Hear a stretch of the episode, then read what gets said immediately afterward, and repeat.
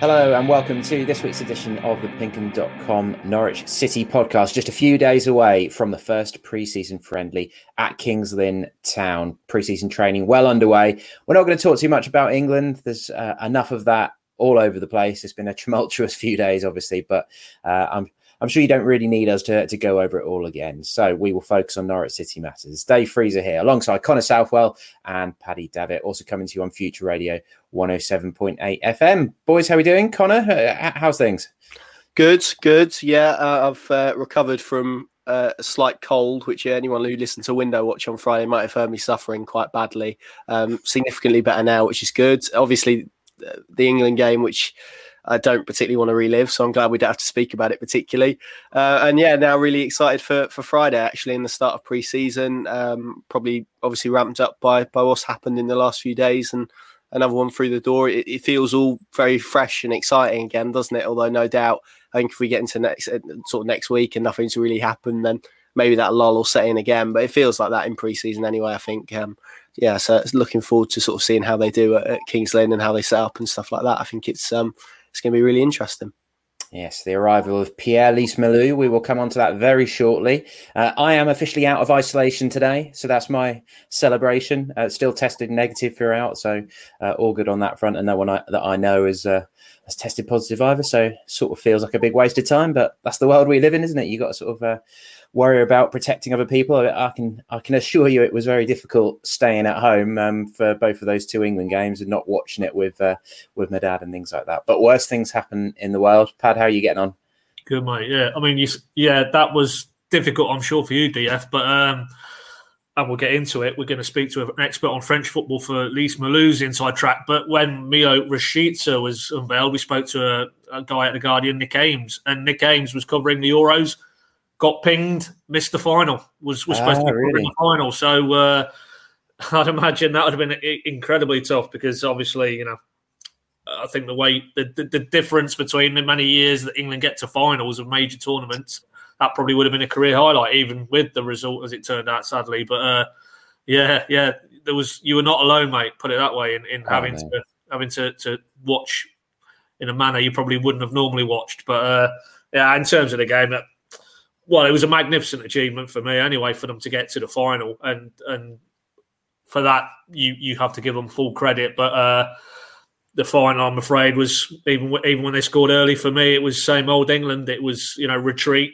and um, and until I thought Gary Lineker and Gary Neville, we won't get into this in, in huge detail, but I will just say I thought they were spot on after the game. They said until England against the top top tier nations, and with the greatest respect, Denmark aren't in that bracket until they're able, whether it's Southgate whoever, as a coach to to residually control the game better and create more of an attacking threat.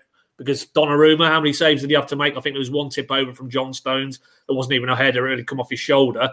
Other than that, they didn't work him enough. So yeah, brilliant achievement, but ultimately missed opportunity, huge one. Uh, they'll never get a better chance to win a major tournament, and and I think once we get past all the yes, they've made everybody proud and they're giving us all these great memories. But if England are going to break that glass ceiling, they have to come up with uh, a method against the top tier nations that is far better than what they showed Sunday night, really. So yeah, ultimately, great ride, but uh, frustration for me at the end because I think Italy were there for the taking. If they'd have, and you know, they got a perfect start. You go one nil up, you should be pushing on, but whenever I hear that flaming band strike up, you know, the uh, the Great Escape music, then it's it, it I fear because every tournament I've ever watched with England, it is kind of can we can we repel invaders and protect our flag than actually going and getting their flag? And until they change that mindset in the top top tier games, then I think we're we're set fair for more disappointment. But yeah, overall, great tournament. Yeah, I, once we didn't get the second goal before half time, I, I kind of had that sinking feeling, and, and certainly once it went to penalties, I sort of I gave up. But poor old Jordan Pickford making the two saves. But we won't get into all the stuff that surrounded the game, which has obviously been very, very depressing. But uh, nice to see a couple of messages from of the Norwich young lads, Josh Martin and Matthew Dennis. They came through the Arsenal youth system with Bukayo Saka, didn't they? And they both were among the many, thankfully, supportive voices for him because, uh, you know, a real, real tough moment for a 19 year old lad. But there we go. On to Qatar next year, end of next year, quite strangely, isn't it? So um, we can part the international thoughts for, for now. But thankfully, from a Norwich City point of view, we, we kind of the, the, dial moved quite quickly, didn't it? And and on to Tuesday, and the signing arrives after a bit of overnight speculation leaked from from France and a, a bit of talk about a, a, flight from Nice to France, which, uh, as we'll come on to, was uh, ended up being a bit of a two and two equals five situation. But um, to kick things off with uh, um, a bit of expert advice from uh, a lad you had a chat with, Connor Jeremy Smith, who is a French football expert, and um, we'll we'll kick off with uh, his thoughts on Pierre Lise Malou. He's a classic number eight, which is uh, you know the, the shirt number he was wearing, proper central midfielder who kind of is is the great link between defence and attack can do a little bit of everything, reasonable tackler, comfortable on the ball, nice range of passing, and a decent shot from outside the area as well. Um, can take set pieces, a good crosser. So, um, yeah, I mean, not spectacular at anything, but can do a little bit of it all. And he's pretty versatile as well. Doesn't just play central midfield, but can fill in sort of on both wings if need be, push up a little bit more. If he has to, he can kind of drop back and sit in front of the defence. So a, re- a real sort of all rounder. And then in terms of off the pitch or attitude or whatever, a, a, real gem. Like he's he kind of he started. He only became a professional at 22. He went through. He was originally at Bordeaux and um, their youth set up and was let go. Um, but even then, he's all, all, all the quotes he's ever given with it. You know, I don't know if I was really wanted to be a professional footballer at that time anyway.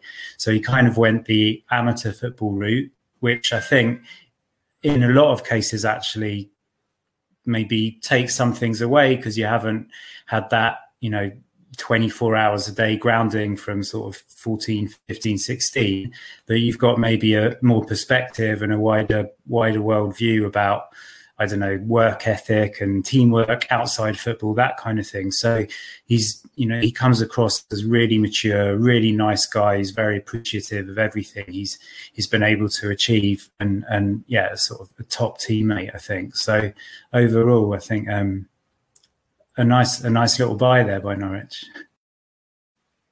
Yeah, which is always good to hear, isn't it? Um, you can f- hear that and watch that full uh, interview on the PinkUn YouTube channel. Um, I'd imagine we'll put it out in our audio feed as well after the podcast has gone out. So uh, keep uh, an ear and an eye out for that. But yeah, Connor, this kept us busy yesterday, and it's I think it's generated a fair bit of excitement. Um, you know, this guy, uh, I don't mean you describe him as a, as a star of French football or anything, but he's been playing consistently in the top half of, of Ligue 1. He's got, what, 150 appearances at that level, has been playing for a big club in Nice in terms of French football, he may not excite French pundits and stuff, but in terms of a team just promoted from the championship, to add somebody of that kind of caliber seems like a really sensible move, particularly for the sort of uh, price tag that we're hearing it is.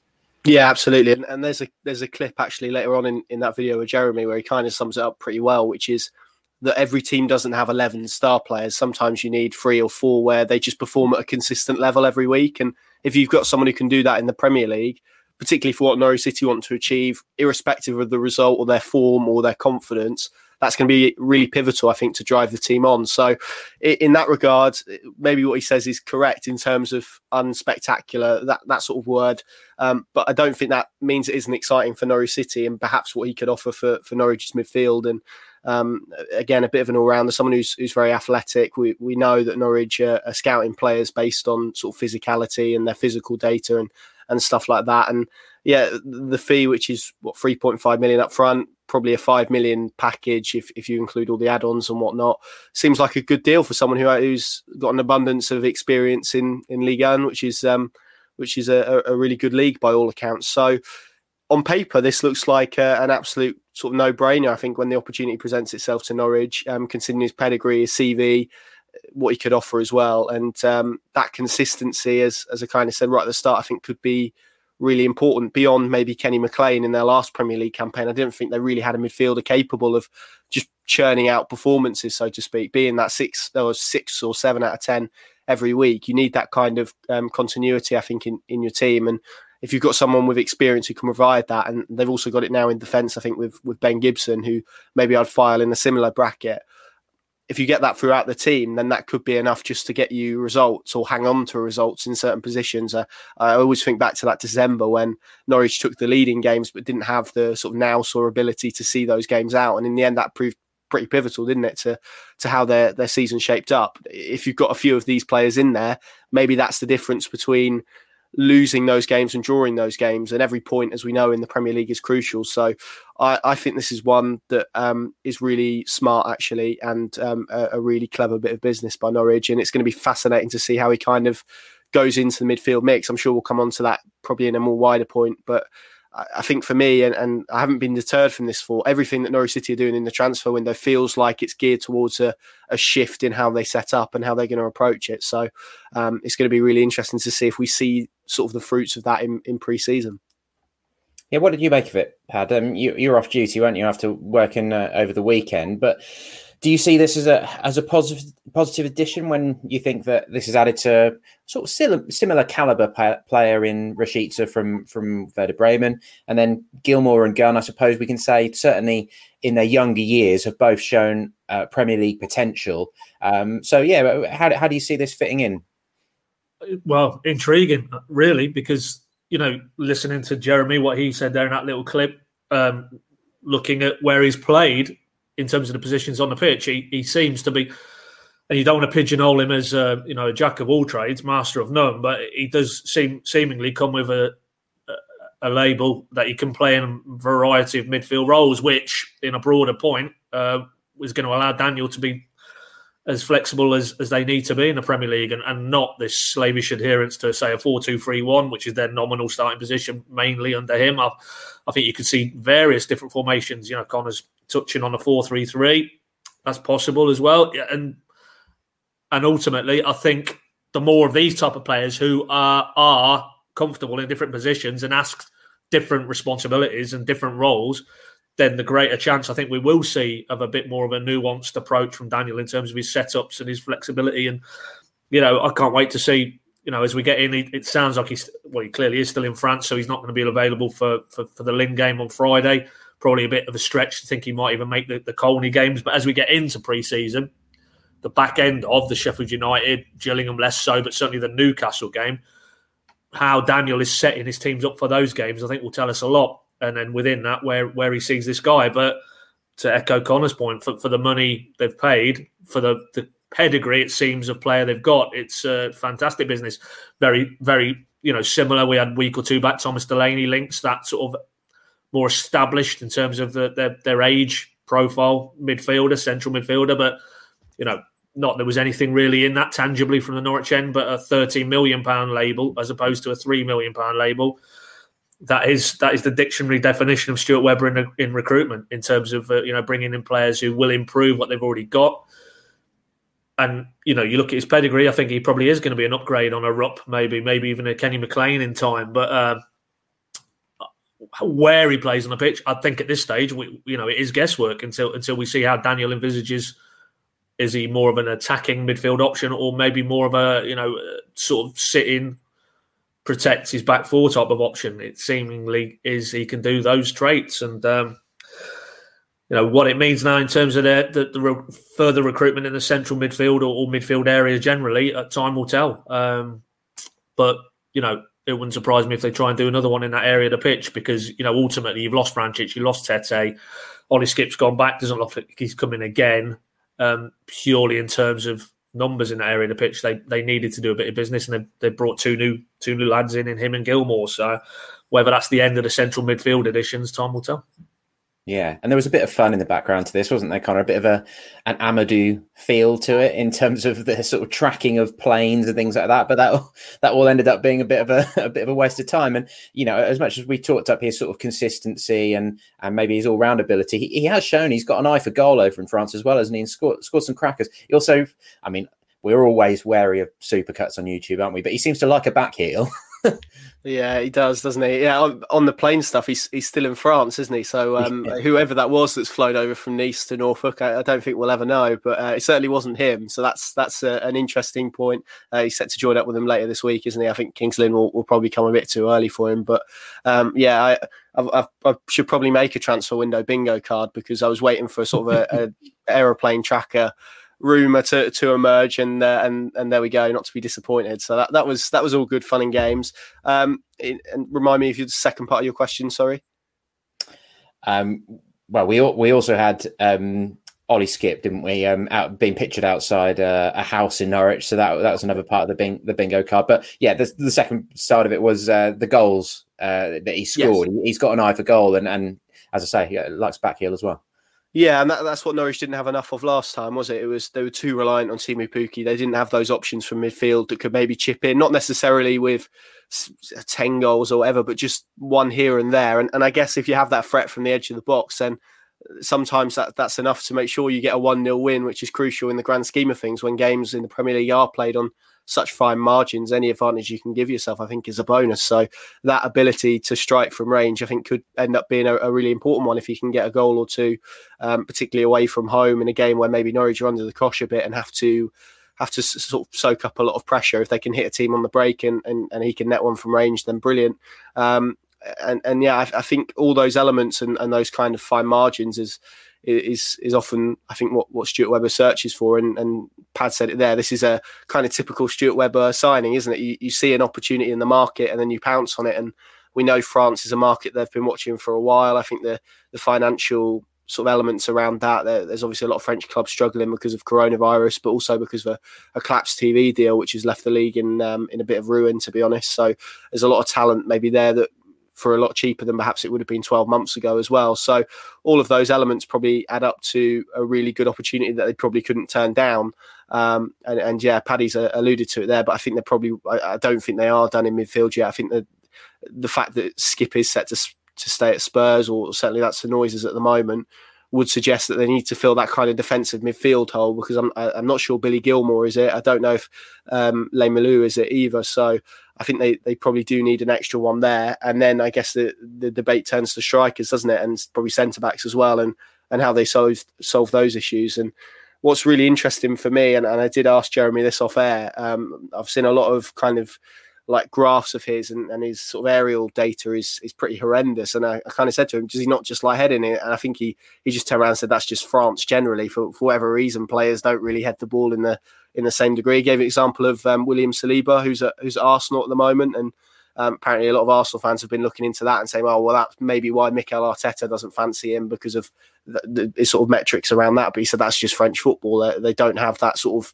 level of aerial competition that maybe we have in this country. So, I guess that's going to be an interesting element as well. Um, and the other is his physicality. It's um, it, it, seems, and, and, and we know that that's that's something that they wanted more of. They wanted more legs and more options in, in midfield in that regard. Those who could compete. There was a um, a anecdote. I forget who told it. Might have been Kieran Scott um, of a player at Anfield. I think it might have been Todd Cantwell when he said that Jordan Henderson was 40 yards away and he took a touch and then Jordan Henderson was right behind him. That's the pace of the Premier League and that's what they wanted to compete with. So hopefully he offers that as well. But um, yeah, a really interesting addition for lots of reasons. It's um, as Pad alluded to, it's going to be fascinating to see how he how he sort of fits in and where they decide to play him because he seems capable of, of kind of doing a bit of everything really. Yeah, that aerial point's interesting because we've seen at the last couple of tournaments, haven't we, that England's set pieces have been really good. You know, you think about that Maguire header um, in the uh, what semi, uh, well, the Ukraine game, sorry. Um, yeah, I, I, wonder whether it's that far away in the future. Uh, we won't get into this now, but whether you know aerial contests will one day be banned in football because of where we've, uh, you know, all, all, the stuff we've seen in the past of of former players. Um, obviously, having such serious brain injuries and things like that. But um, that's a, a, totally different thing. Uh, another one for your uh, bingo card. Billy Gilmour was spotted at Colney, wasn't he? Um, so it just needs to be Morrison's or something really to, to really count. Um, but Pad, yeah, to expand on on the point uh, with midfield, then, and when we did our live video after Lees-Melou was um, unveiled Tuesday morning, a lot of people were saying, "Is that the end of the Billing pursuit?" Um, I think realistically, we are probably looking at one more body in midfield now, aren't we? We've seen Ollie Skipp is back in training with Tottenham and stuff. But do you think Billing is that player? Because I, I think really in my head, I'm I'm looking for someone more defensive, more in that in the Amadou mold, not him specifically, but someone with a bit of muscle, you know, someone like a Nemanja Matic at Man United. Obviously, you're not going to get someone of that class, but I, I, think they need someone else with a bit of size and, and power in that midfield mix, who's got a more of a, more of a defensive focus. Yeah, I wouldn't disagree, Dave. And um, as Connor said, as Stuart Webber said, one of the big lessons him and Daniel took away from the last time was the physicality was lacking consistently. That's why Kenny McLean was probably labelled uh, irreplaceable by Daniel because he his data would, would suggest that he he was able to offer that more robustness, certainly in the middle of the park, that Norwich to a man and the rest of the squad didn't really possess. And that is the seam that will run through and is running through all their recruitment this summer. That, that that it isn't just about the technical ability of a Premier League player. The physicality and the athleticism is is another level from the football league from where they've just exited. So, if that is the case, and and they they feel they need, and you probably look at it, and yes, you wouldn't say either Gilmour, Rashica for that matter, or now Lees-Melou are an Ollie Skipp like for like. So taking such an integral cog out of the machine um, and he's not coming back, we'll say, hypothetically, that will need to be filled somehow or other. And um, I don't think Kenny McLean's the answer. So, and if those new signings aren't the answer, then yeah, I think it's logical to assume what that would mean for Billing. Well, I think for me, it's probably moving away from that now. If they've brought this guy in and they're looking to do another defensive holding midfielder, that isn't really Philip Billing. Um, so and they still ideally would like to do something centre back and increasingly it seems top end of the pitch as well. So I think the window for Billing is, is narrowing quite alarmingly now if it's not already closed. And if Skipp is definitively not going to be coming, then they will they will I think look to do something in that area of the pitch because you know yes as we as we're discussing at length here there will be refinement from what stood him in such good stead in the championship but also some of the core principles I think would have to stay the same. And whether that's the the back four and Tim Krul, their defensive resolution that they brought up from the championship, he'll want to build on that. Um, whether it's how they progress the ball through the further areas, the attacking areas of midfield, or for me, whether it's a nolly Skipp type ballast at that key part of the pitch to both protect and also set the tempo as well in tandem maybe with a Billy Gilmour. So yeah, I think it's it's probably safe to assume they will want to do another one, and they probably will be looking for a, a midfielder who is more tilted towards a, an Ollie Skipp defensively sound option. I guess we also shouldn't forget about Jacob Sorensen. I mean, we'll, we'll see how he's he is probably going to be playing that defensive midfield role in the early stages of pre-season, isn't he? So maybe he's got an opportunity to lay down a marker. He has got a bit of physicality on his side, hasn't he? But we've just not not seen enough of him to make that judgment yet. So if he could step up, I mean, it would be a, quite a significant step up to be considered a Premier League option. Then that would be a, put an interesting complexion on it as well. And as I think we said in a previous pod, with Billing, with all the stuff that goes around him, Scott Parker, the finances at Bournemouth, etc maybe Farke does see him as that's the role he should be playing. He should be a defensive midfielder because he's clearly got the size and, and the muscle, isn't he? Um, if he's got the work rate as well, that's probably the big question that most people uh, would ask of Philip Billing.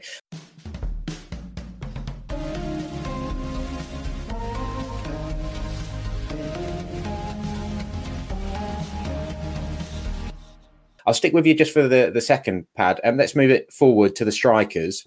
Um, we've seen Josh King has gone to Watford, who um, is a player we think Norwich were, were potentially interested in, but pretty quickly realised it wasn't going to work financially. Whereas Watford have a bit more financial flexibility, don't they? I think they had five seasons in the Premier League before the relegation, so and they've got wealthy owners and stuff, haven't they? But there's uh, this chap from the Mirror has sort of um, dropped in this this tweet, which has got people talking about Idah and Hugill, hasn't he? And we saw Hugill was linked with interest from Forest last week, but the last we'd heard, it sounded like Idah was very much front and centre of the plans for Norwich, wasn't it?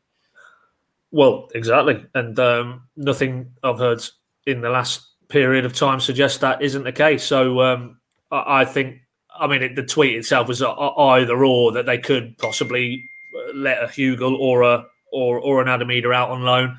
I think if Hugill was to go, there'd be no prospect of Adam Idah, irrespective of what hmm. Norwich do in terms of the incomings in that area of the pitch, uh, which they're looking to do. Clearly, um, all, all, the noises would suggest now Adam Armstrong was a player they they were looking at justifiably.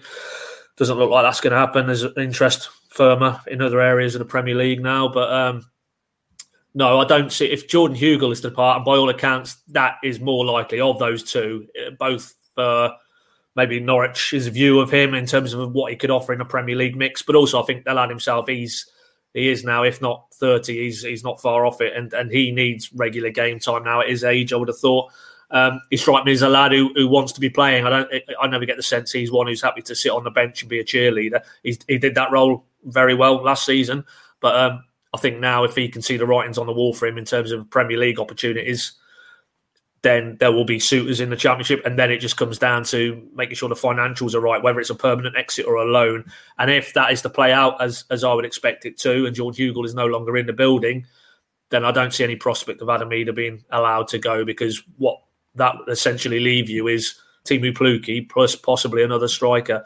But until that other striker is in the building, and from what we understand, there's nothing very well advanced with any striker incoming at this stage. So you're leaving yourself too exposed if you were to sanction a, a, a Jordan Hugill and an, and an Adam Idah exit with no striker coming the other way on the horizon. So I think that's uh, I think that's um, some kite flying going on there uh, at this stage of the summer. But um, obviously things change. You know, we, have seen how you know Ajer moved along and, and down ultimately down a cul-de-sac. But you know what what stands true here as we sit here on the 14th of July isn't necessarily the case on the 14th of August, is it? So um, if they've managed to bring in a striker and they've got four on the books in, in terms of Hugill and Idah, then the probability is one of Hugo or Idah will be moving on, won't they? Because um, you're not going to be carrying four frontline strikers into the Premier League, given you're, in, you're a team and a coach, you only play one up top. So, um, not at this stage. Don't see Adam Idah going at this stage,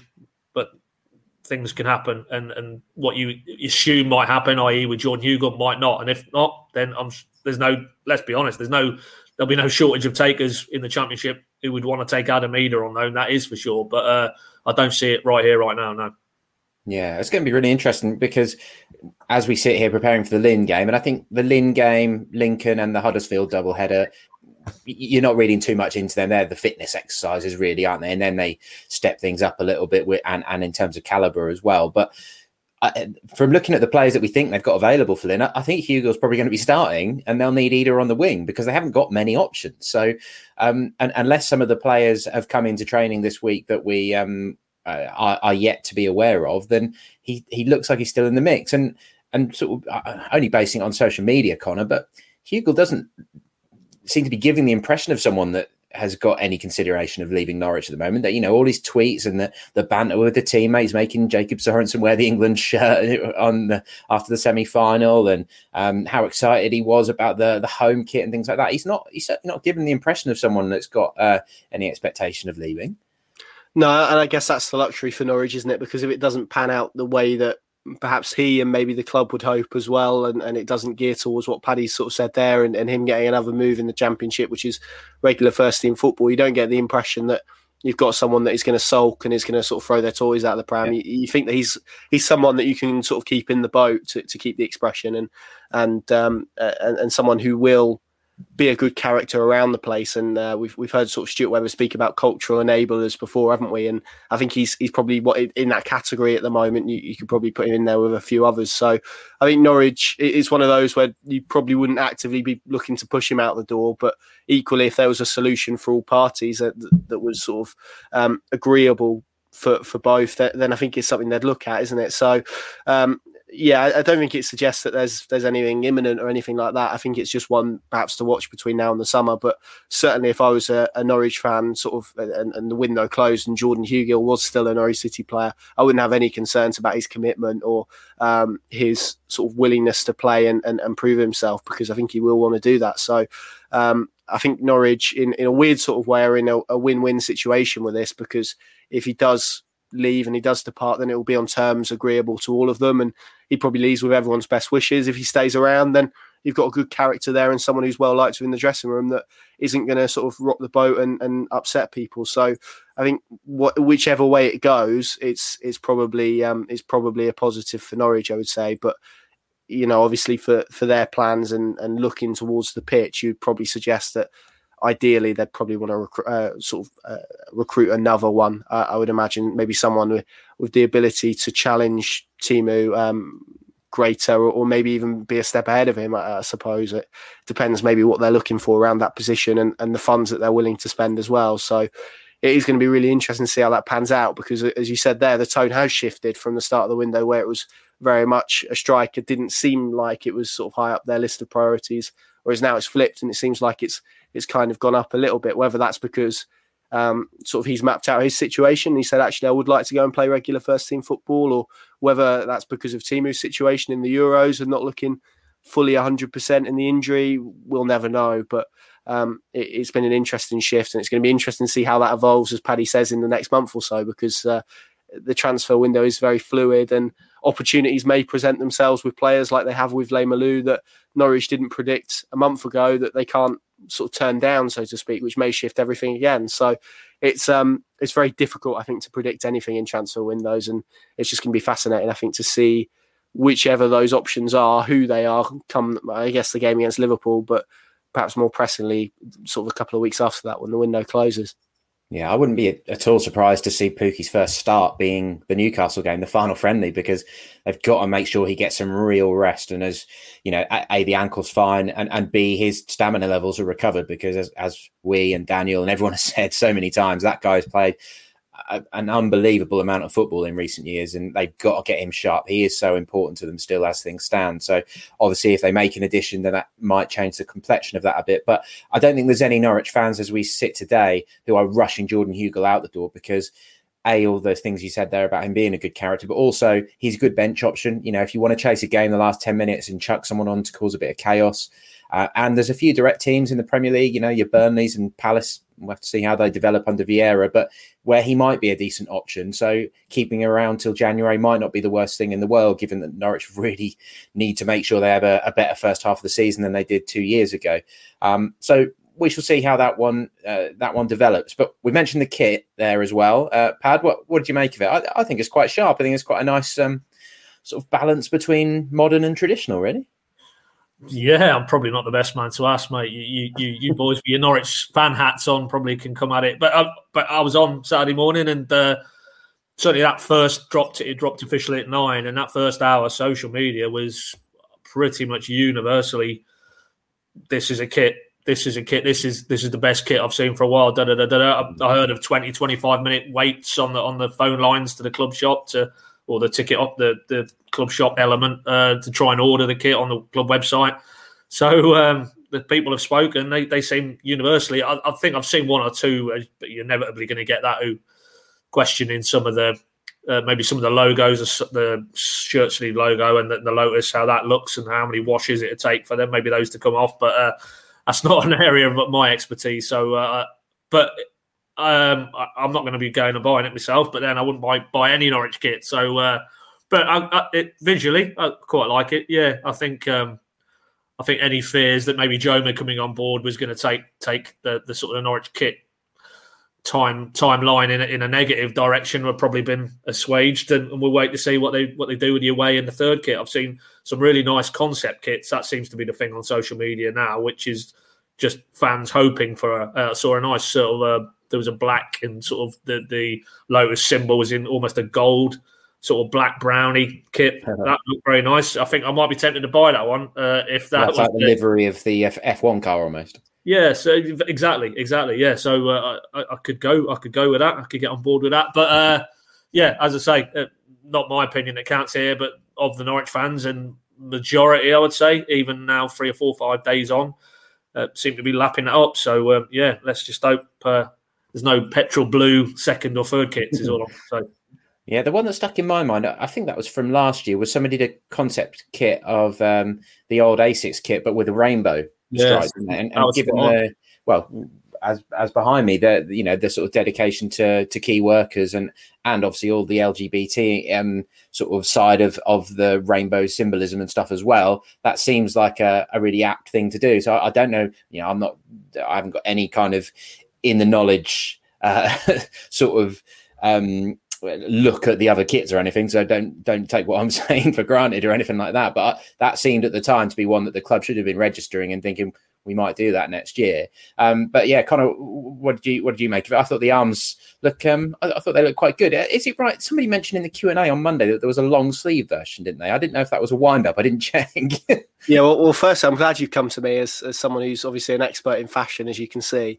Um, yeah, the, yeah, I have. I've seen a, uh, all I've seen is a screenshot of the the long sleeve shirt, which is um a bit banana in pajamas, to be honest. Um, that sort of it feels a bit like that. The arms, but uh, yeah, certainly the short sleeve version. I'm a, I'm a big fan of. I think it's um, it's one of the better ones. I don't think it's one that will live long in the memory, but I, I guess shirts and seasons tend to be combined, don't they? So um, maybe how you do in a season is is how well the the, the shirt ends up doing. Um, I'm not quite sure. There's probably a, a wider study to be done by people who are a lot more intelligent than me. Um, but yeah, I think it's it's all right. It's yellow and green. It does the job. I'm I'm quite happy with it. I'm, I'm sure that uh, certainly uh, echo what Pad has said. I think every everyone that I've seen seems quite happy with it, and it seems to have gone down quite well. And uh, with ever these things, it's um it's about how they look on the pitch. I guess we get a first look at, uh, at that on, on Friday. I've seen there's there's quite a nice subtle sort of print. Although I've seen a few people say it looks like kitchen roll, that sort of style on it. Um, but yeah, it looks good. It looks good. Looks smart. Uh, it was nice to see Lucas Rupp reading the uh, the evening news in our in, in the announcement video as well, which was good. So good to see the players tune into our into our content, or maybe not at times. I'm not sure, but um, but yeah, ne- ne- next is the away kit and making sure that they don't make it blue, I suppose.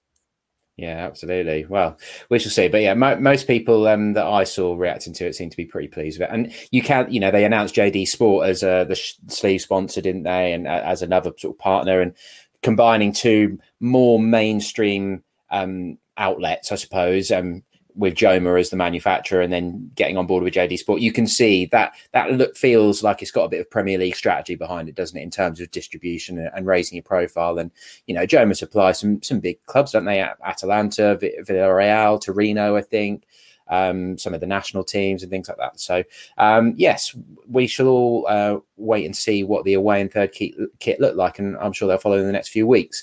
So, um, Pad, you get to see. Oh, well, oh no, sorry, I don't think you will get to see the game, will you? Because you're off that week. But Coventry friendly is is confirmed, isn't it, uh, at Chesterfield? So we've got Kings Lynn Friday night. Then next Tuesday, it's Lincoln at Colney behind closed doors. Then the Friday, it's the double header against Huddersfield again behind closed doors.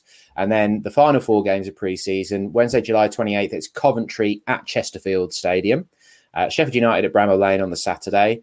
Then the one Carrow Road friendly on August the 3rd on Tuesday night against Gillingham, hopefully, although they've just had to cancel, I think, three or four friendlies because they've had a COVID outbreak. So you'd hope at this distance from that game, they'll be recovered and stuff by that stage because obviously they've got a League One season to get ready for Gillingham. So we also don't know the fan details about that yet. We're, we're waiting for that element of how many will be allowed at these games.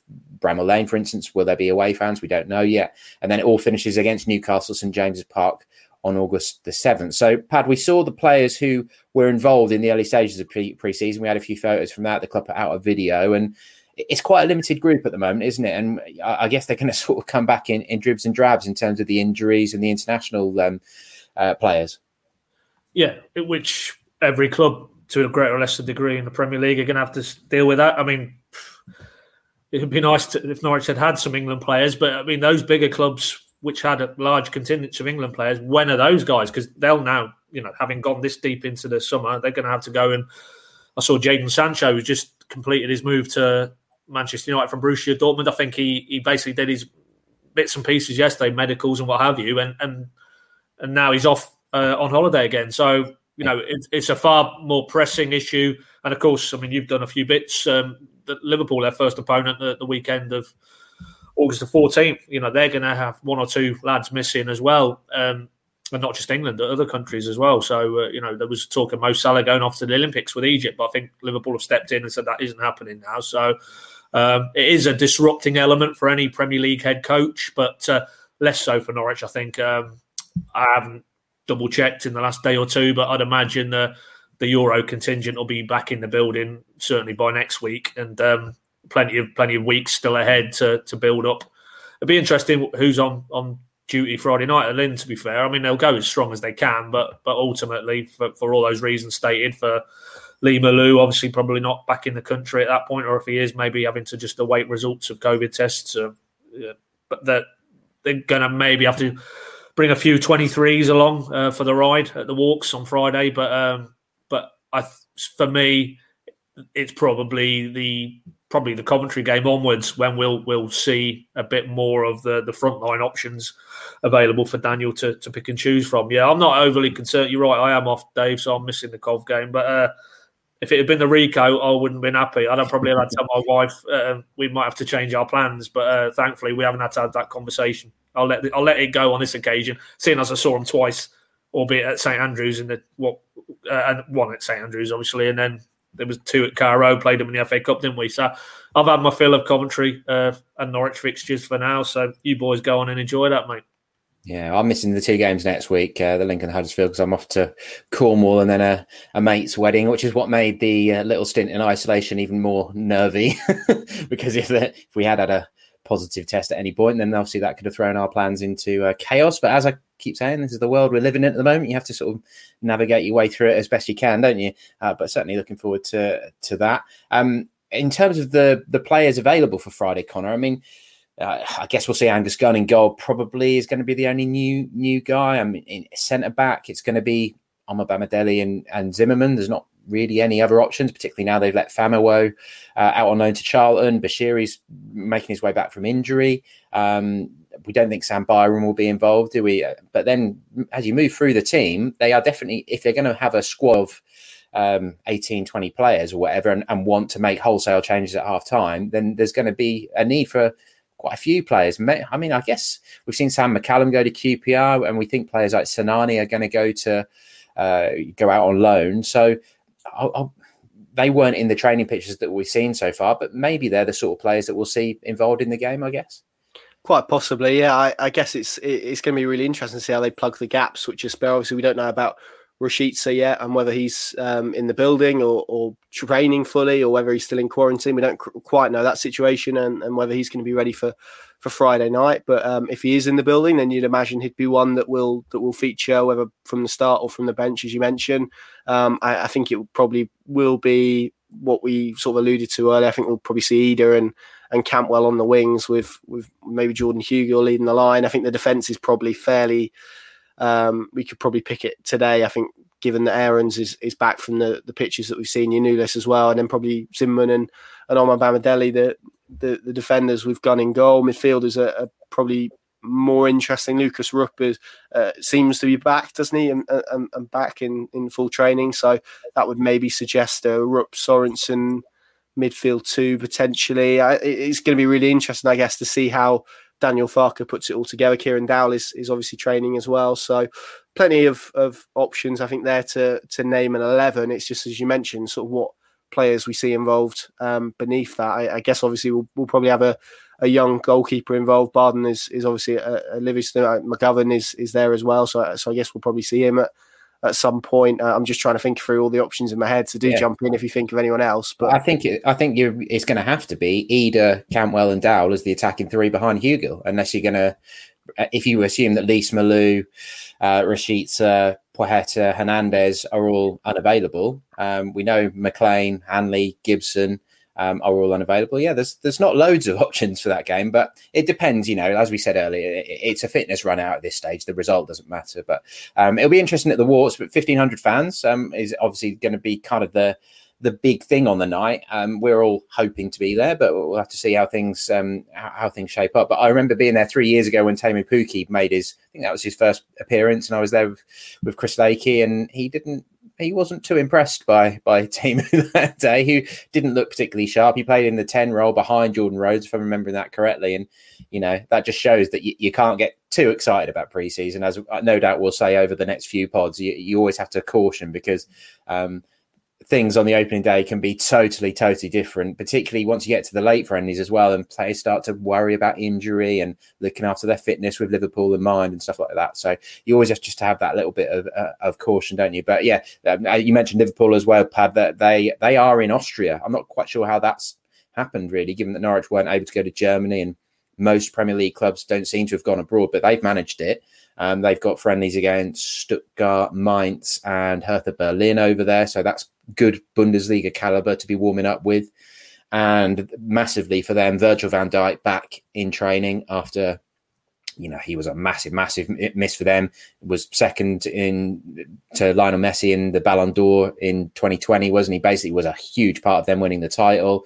But also Joe Gomez, Trent Alexander-Arnold, and Joel Matip all back for them. So Um, Liverpool shaping up, um, shaping up well, um, and as you say, they've got those internationals to come back. Um, I mentioned him earlier, Pad Sam McCallum gone to QPR, um, so that loan that we had been um, teeing up has gone through, but that seems like a, a pretty good move for him, doesn't it?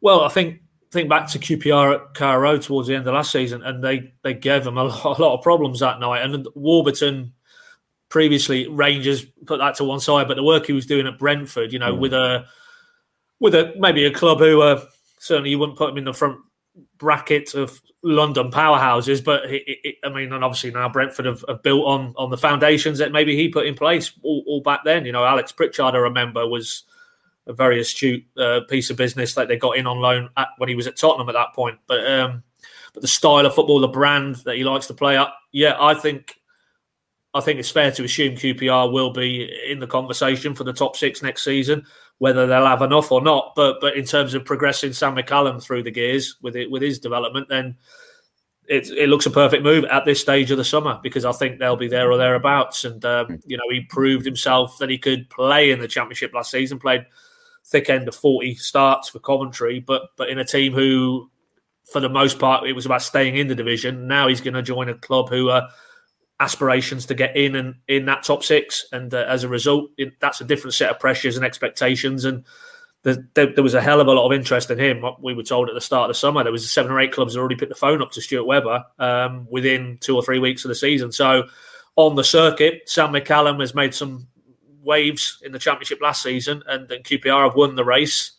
Um, and now let's go and see, because obviously we're looking at it in terms of what this means for Norwich. And, and 12 months on from now, if Norwich are back in the Football League, we hope that isn't the case, but if they were to be, and Sam McCallum has played another 35, 40 games in a team who are at the right end of the table, you know, moving parts to all of this. Who knows what that would mean for Giannoulis if, if Norwich would come back down again. But, but there might be a player who is is a lot nearer to Norwich's first team plans than he is currently. And that's ultimately what this boils down to. Daniel doesn't feel, as he didn't last summer, that he's quite near enough to what he envisages as his left sided defensive options in the Premier League. So, you know, that has the potential to be a very good move for all parties concerned, I think. Yeah, I thought that might be the case with Famewo with Charlton as well, but that's a loan with a view to a permanent deal, isn't it? So, um, in terms of if Norwich were uh, having to prepare for another championship season, that he might be someone that's well placed, but it, it seems like they're they're moving on from him. Welcome to the new normal. Hello, and welcome to this series of Unfinished with me, Charles Thompson. Welcome to Weird Norfolk. Welcome to this week's edition of the Pinkun.com Norwich City podcast. From true crime to football, politics to folklore, for more great podcasts from Archant, head to audioboom.com forward slash channel forward slash Archant. Right, let's move on to some questions. Um, we had uh, a few in. You can always get them across to us, the Pinkun accounts, Twitter, Facebook, um, or Instagram, whichever you prefer. Um, the first one, Simon Meadows asks, How likely are Hanley, Gibson, and McLean looking to be able to play against Liverpool? Uh, Connor, if I put that to you, I mean, in terms of the actual Liverpool game, I, I think we're they're hopeful that those three will be back in contention. But whether all three will be in contention to start, it's a bit difficult to say at this point, isn't it? Yeah, I, I guess the major question mark would probably come around Kenny McLean, given his, his quotes a couple of weeks ago about um, maybe a lack of progress in, in his recovery and that how I guess how that impacts his sort of schedule, whether it pushes back his recovery a week or two, and how much of preseason he then sees, I, I, guess is is is put into that debate as well. So, in terms of starting contention, yeah, I, you would you'd be hopeful at that stage that all three will be uh, at, at, the level they need to be to, to start that game if required. But I, I, don't think at this stage we can say that with absolute certainty. Um, particularly the, the defensive sort of duo, you, you would hope are a lot closer than, than they are currently, and sort of the all the videos that we've seen of Ben Gibson um, seem positive as, as we yeah. sort of spoke about on the last pod. I think of him going to Portugal and taking the physio with him, and he seems to be going through a lot of work to to get himself back. And there were also um, clips. I think it was when Angus signed and. Um, the the club released that behind the scenes kind of footage. He was there, wasn't he? Um, sort of doing work as well. So hopefully all of the noises suggest that, and, and Hanley's injury, by all accounts, um, means that he'll see some pre-season, which again is a positive. And if, if, he can pick up the form that we've seen for him last season, and also against England in the Euros, then um, that's going to be very positive for Norwich as well. So hopefully, at this stage, all of them potentially, I, I, would probably lean towards more Gibson and, and Hanley being uh, available than McLean, but that's not at this stage definitive. There's what a month to go, so that could all change pretty drastically, couldn't it? As as injuries sometimes do, there are setbacks or things can speed up. Uh, um, so yeah, we'll wait and see, I suppose. But hopefully, all of them. Yeah, we shall see. And, preseason normally th- throws up fresh injury problems as well, doesn't it? We all remember Klose and Pritchard in that preseason game at Cambridge when oh, that, that really sort of messed up plans for ahead of Farke's first season, didn't it? So um, you've always got to be live to that. Um, a couple of que- well, a strange question from someone called Loz on Twitter says, "When will Farke go to Everton?" I'm fairly sure they just appointed somebody called Rafa Benitez. So I, am well. He'll, sure. he'll, he'll, go there when Norwich are due to play him at Goodison Park, if that's what he means. Yeah, that's that. that is a very accurate point. Yeah, um, I'll, I'll, wrap these two together for you, Pad, because I think you've sort of touched on it. But uh, Rashitza, which is the official Twitter name of this person, uh, will we see a striker come in this window? And then Charlie asks We've seen a tone change from you guys about incomings. It appears a striker to compete with Pukki is now up there as a firm target, while centre back appears to be being toned down and Andrew Omobamidele being talked up for the season ahead. Can we say funds are being diverted from centre back to striker? I don't think it's quite straightforward, is that, is it? No, I wouldn't have thought so. No, I mean, that's why, and we've touched on this again in this pod today that, you know, what you can't, you can't, you can't produce a fixed position at the I don't know the thirty first of May, end of last season. We want these players. We're willing to pay this amount of money, or we want these positions even because clearly there has been an evolutionary process. You know, Norwich will have gone for players, Ajer, the obvious one, and and not got the answers they wanted. So you move on, uh, whether it's new targets or when you get back in a pre-season cycle and Omobamidele by all accounts is, is catching the eye and you know that probably behind the scenes that the Gibsons and Hanleys are going to be fit, then you know things change. And and Connor's point about Teemu, I thought was spot on. That maybe at the start of the summer, you know, they expect Teemu to be fit and firing and have a good Euros, and maybe then he's bouncing into the Premier League campaign, hundred percent. That isn't the case. You know, he, he limped through the Euros, not metaphorically rather than injury wise. Don't think the injury is the issue now, but clearly that there was a lack of match fitness, and um, he's had his issues in the Premier League in terms of his fitness. It's it's it's logical to assume Norwich have maybe, whereas the position at the start of the summer in terms of the strikers was we don't really need to worry or at least prioritise that. Now there is a little bit of a maybe an internal conversation that you know can we rely on Teemu's body to hold up? For example, we don't know where we are with Hugill and Idah in terms of their ability to step up and lead lead the team in the Premier League.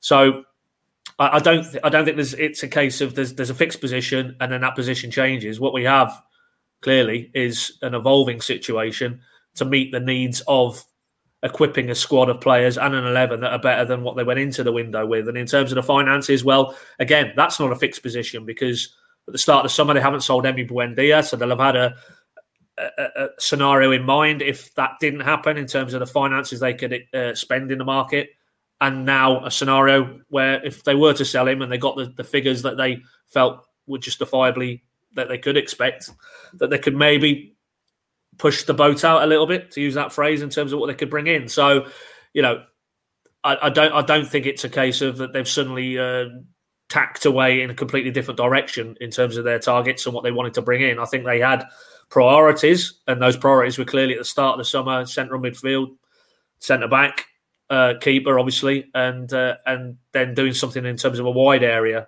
for a player who could also operate down the middle, which is in turned out to be Rashica.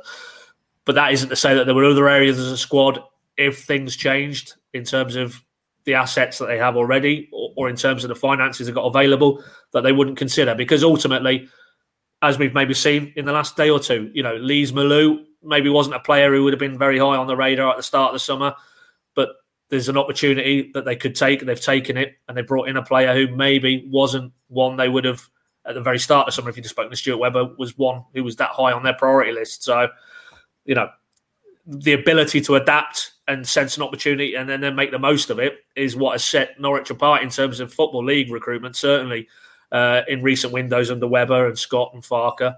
Um, and they're trying to do the same, but in a much more competitive Premier League market now with price tags that are far more inflated to getting Teemu Pukki on a free or Emi Buendia for an initial one and a half million or Tim Krul on a free. The landscape has shifted dramatically, and Norwich have to try and within that still be as creative as they have been in terms of their recruitment. So um, I, I, I don't think it's. I think it'd be more strange if they were still wedded to we want these four positions and these are the only four and we don't envisage that there'll be any outgoings kind of thing. I think you have to and and ultimately we're not talking about right back, but the reality is if you know, talking of Everton in terms of Rafa Benitez, but if Everton again were linked to Max Aarons at the start of the summer, uh, start of the weekend, sorry, if that materialises into a tangible move, they'll need to do a right back. And right here, right now, they're not looking to do a right back because they have a very, very capable young right back. But they have to be ready that if that scenario plays out and the money's too good to turn down, then they have to go out into the market again and bring in a right back. So it's it's essentially a moving soap opera throughout the summer, um, and and with that you have to be flexible if you're Stuart Webber because if you're not, you're going to get caught out, and ultimately you'll go into this season and at the end of this window with maybe the squad and the eleven isn't dramatically strengthened. And if that is the case, then by Stuart Webber's own measure, they'll have failed in the window. Yeah, I'd imagine Stuart is spinning about 10 plates at any one time at this time of year, isn't he? Probably not getting a, a great deal of sleep. This is when he really earns his money. And, and for me, this is where the model of having a sporting director and head coach really is emphasized that it is fit for modern purposes. But to, to have one man nowadays controlling all of these ins and outs, that is going to obviously dictate the vast majority of your time and take away from you being able to concentrate on the tactical side of things, which we know is is so important and so subtle uh, at the top level in the Premier League. It's quite often the tactics that can win a game in the Premier League aren't even noticed by the majority of people in the stands, particularly if they've had a few beers. It's not until they go home and, and, and read the full analysis or or watch match of the day or whatever that they realise those subtle little tweaks which have actually changed the course of the game. And, and we've probably seen that during the, during the Euros. Italy in the final, for, for instance, made a made a tactical tweak during the game, didn't they? But um, there we go. Um, we will keep you up to date with that moving soap opera, of course.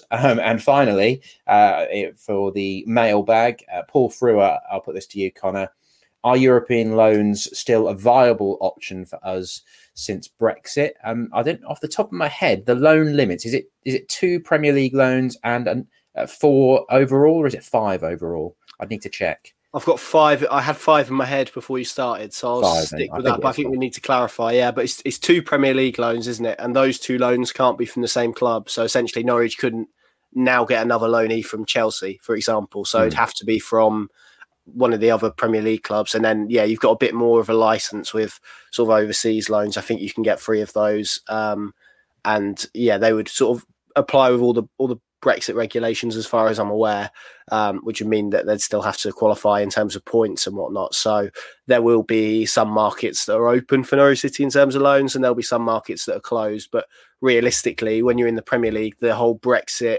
situation becomes a little bit easier because the caliber of player that you chase increases, and that means inevitably that they're probably playing in the in the top leagues somewhere or another. So it, it does probably make it a little bit easier in that regard. Um, so so yeah, that's that's what I'd say. Yes to loans abroad. That's still very much a a live option uh, for for Norwich City. Obviously, we saw them sign Ibrahim Amadou, didn't we, last time? Ralf Fährmann as well. There, those two loans would still make it in terms of um, in terms of the Brexit regulations, for example. So they're not they're not too restricted in what they can do on that front. I've just pulled that up while you were talking there. So I think it this is a little bit misleading because as as you say that Norwich had uh, Fährmann Amadou and Roberts all on loan, didn't they, at the start of the season two years ago? But on, on, the Premier League website, it says Premier League clubs may not register more than two players on loan at any one time. But I don't think that's including um, non domestic loans, is it? Because yeah. they are technically seen as uh, temporary transfers rather than loans, aren't they? Um, so the maximum number of loans registrable in the same season is four and under no circumstances shall more than one be from the same club at any one time. So, so like you were, like you were saying there. So, um, yes, but in terms of in terms of Brexit, yeah, I think we've sort of uh, we've gone over that quite quite a bit now. When and hopefully, it seems like Norwich have um, have been on the money with it. They've been, as we saw with Giannoulis in, in January, that they are they have been awake to the challenges that the the Brexit has brought to the work permit situation and stuff. But um, that will do. Thank you very much for for your questions. And we will of course be at the Walks Friday night. We'll bring you as much as we can. Uh, we're we're aiming to have all the usual coverage, Paddy's pointers, Matchday Live blog report, video verdicts, interviews. We'll bring you as much as we can from that game as preseason really gets up to speed. So um, do make sure that you check out pinkun.com on Friday night or the EDP and Evening News websites. And we'll have the Pink Un inside the EDP and Evening News in print on Saturday as well. So we'll have it all covered for you. But for now, thank you very much for listening. We also come to you on Future Radio 107.8 FM, whether you are listening to us on the Pink Un podcast feed or on the Pink Un YouTube channel. Thank you very much for tuning in, and we'll catch up with you very soon.